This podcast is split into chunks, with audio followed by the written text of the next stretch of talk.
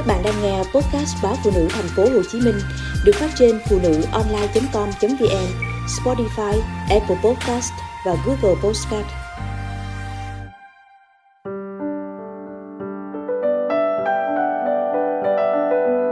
Truyện ngắn Những cuộc tình Nàng chia tay vài mối tình, rút ra kinh nghiệm rằng xóa sạch mọi thứ liên quan đến đối phương là cách nhanh nhất để bước qua đổ vỡ. Hồi còn ở trọ, mỗi lần nàng chuyển phòng trọ là đám bạn biết nàng vừa chia tay người yêu. Riết rồi quen, chúng chẳng hỏi han an ủi gì, chỉ nói khi nào cần phụ giúp dọn đồ thì cứ gọi. Sau vài lần chuyển chỗ, nàng ra trường đi làm. Nàng làm vài việc cùng lúc và nhanh chóng mua được căn hộ nhỏ giữa trung tâm thành phố. Từ ngày có nhà riêng, nàng biết mình không thể chuyển chỗ ở dễ dàng như trước nữa. Nàng yêu căn hộ của mình dù nó bé xíu, nhưng Quân thì bảo anh thích một căn hộ mới mẻ hơn, dù chỉ là ở trọ vẫn thích. Nàng hiểu ý Quân, Quân là người sạch sẽ và gần như dị ứng với những thứ cũ kỹ xỉn màu mà chung cư này thì rêu phong đã bao phủ. Mỗi căn hộ dù chủ có sạch sẽ mấy cũng bị cái màu thời gian ấy phủ lên. Ngày chia tay, Quân thuê ngay một căn hộ mới chưa từng có người ở. Căn hộ của Quân có rèm cửa phủ xuống sang trọng như một khách sạn.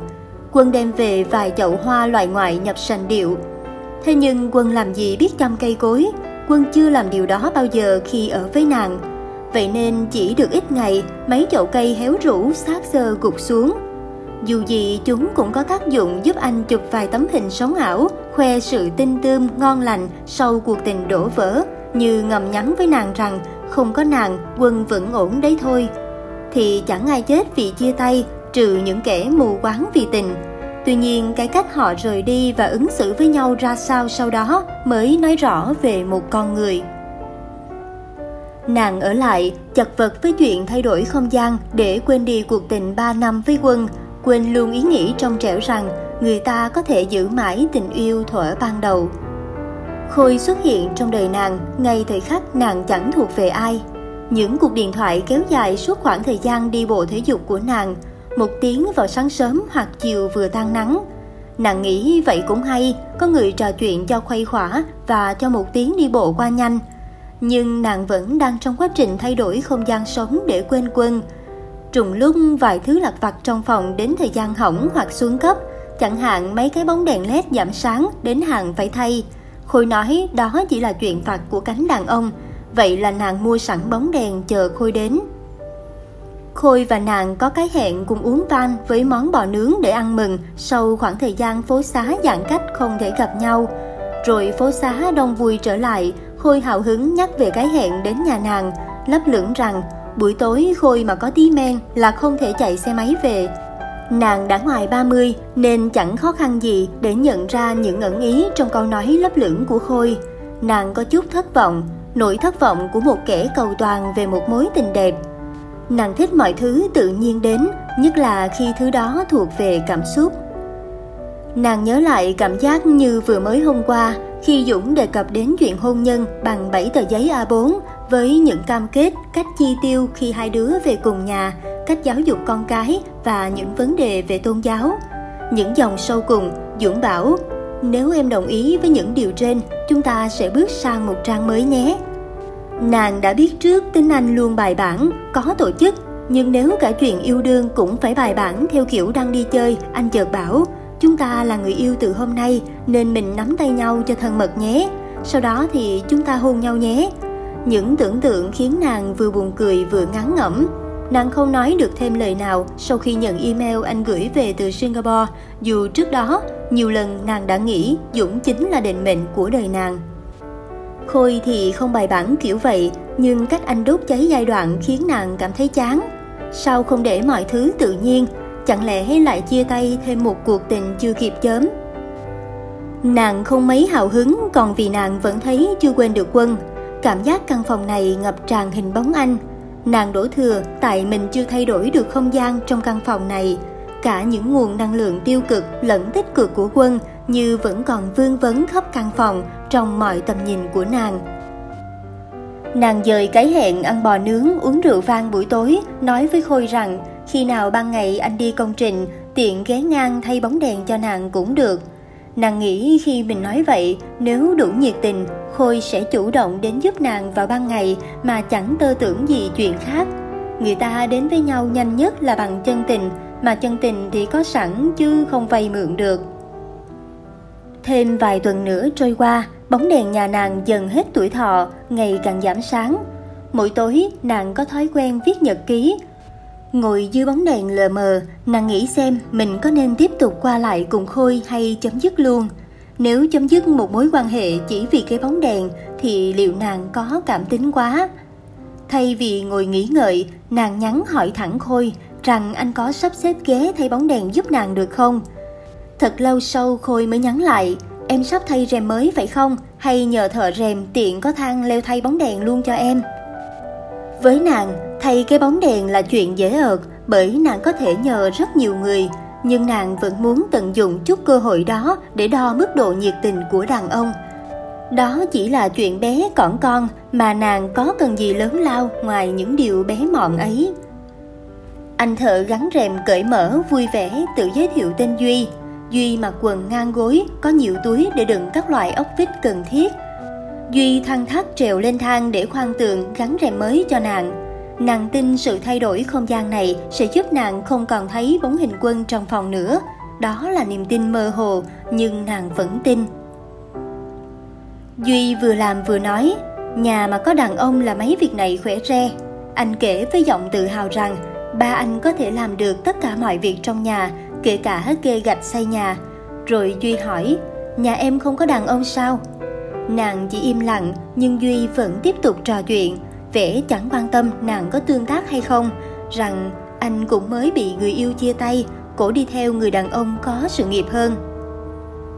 Nàng đã không định nói chuyện khác cho đến khi Duy nhìn một vòng căn phòng rồi tấm tắc khen. Phòng em nhỏ nhưng gọn gàng đẹp quá. Nàng có chút cảm động với lời khen của một người lạ hay vì quân chưa từng khen nơi này bao giờ. Xong việc, Duy nhìn cái nệm đã dịch sang một góc khác, nói với nàng, Lát không có anh, em có kéo nệm vào được không? Nàng cảm động, trong phút chốc, nàng thấy cái tính mạnh mẽ của mình biến đâu mất, cảm giác cần che chở này từ lâu lắm rồi không xuất hiện, giờ thì dấy lên trong nàng.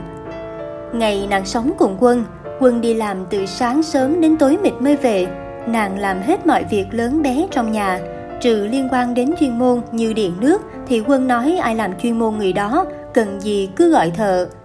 Nàng thấy cũng không sai, thợ có đủ chuyên môn và đồ nghề, làm nhanh gọn mà đảm bảo. Hơn nữa, nhà này của nàng, nàng làm gì tùy ý, quân cũng không tham gia nhiều. Quân chưa bao giờ hỏi nàng một câu như Duy rằng em có làm được việc nặng đó không, có cần anh giúp gì không. Vì vậy mà nàng thấy cảm động. Nàng nói với Duy mình làm được trong lúc Duy đang dọn đồ nghề chuẩn bị rời đi.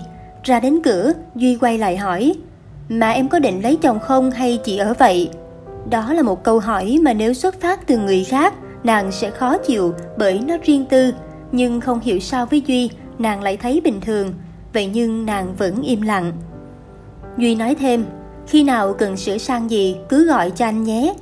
Khi ấy nàng hiểu Duy không còn là thợ của một công ty làm xong tính tiền theo hóa đơn nữa mà là một người bạn. Nàng liền nhớ ra cái bóng đèn chưa thay nhưng ngại ngại nên thôi. Trong lúc nàng còn đang loay hoay lâu chùi dọn dẹp nhà thì nhận được tin nhắn của Duy. Em có xài Zalo không? Kết bạn với anh nhé. Chỉ và thao tác, nàng và Duy trở thành bạn. Thời công nghệ, mọi thứ dễ dàng hơn rất nhiều. Nàng nhận được tin nhắn của Duy mỗi sáng sớm và trước khi đi ngủ. Thỉnh thoảng anh chia sẻ một số hình ảnh trên đường trong lúc đi làm. Một lần, anh nhắn đang nấu ăn, nàng đáp lại bằng một lời khen. Duy hào hứng nhắn lại, em có muốn anh nấu ăn cho không? Nàng chưa hiểu gì về người đàn ông này, nhưng sự gần gũi và cởi mở của anh như một sợi dây kết nối khiến lòng nàng có phần ấm lại trong khoảng thời gian lạnh lẽo này. Vài ngày sau đó, nàng nói với anh về cái bóng đèn cần thay. Chỉ hơn nửa tiếng sau, Duy có mặt và chưa đầy 10 phút thì ba bóng đèn đã được thay xong. Duy còn cẩn thận đi lại đường dây ở đoạn có điểm nối, sợ rằng không an toàn cho nàng. Rồi anh chủ động kiểm tra điện nước trong nhà, xem kỹ vài đoạn vang ống nước và nói với nàng rằng mọi thứ vẻ như đã lâu không thay. Có những đoạn đã mòn, tuy không hư hẳn, nhưng cũng cần thay mới để nhìn cho gọn, cho bớt điểm nối, sẽ khiến không gian thoáng hơn. Nàng hình dung ra những điểm nối lượm thượm tồn tại trong cuộc đời mình, những cuộc tình bắt đầu rồi kết thúc đều để lại những điểm nối trước khi tiếp tục đoạn đường mới. Không chỉ lượm thượm, nó còn làm chai sạn trong nàng, khiến nàng ngỡ mình đã đánh mất điều gì đó dọc đường mà chẳng thể tìm lại được nữa.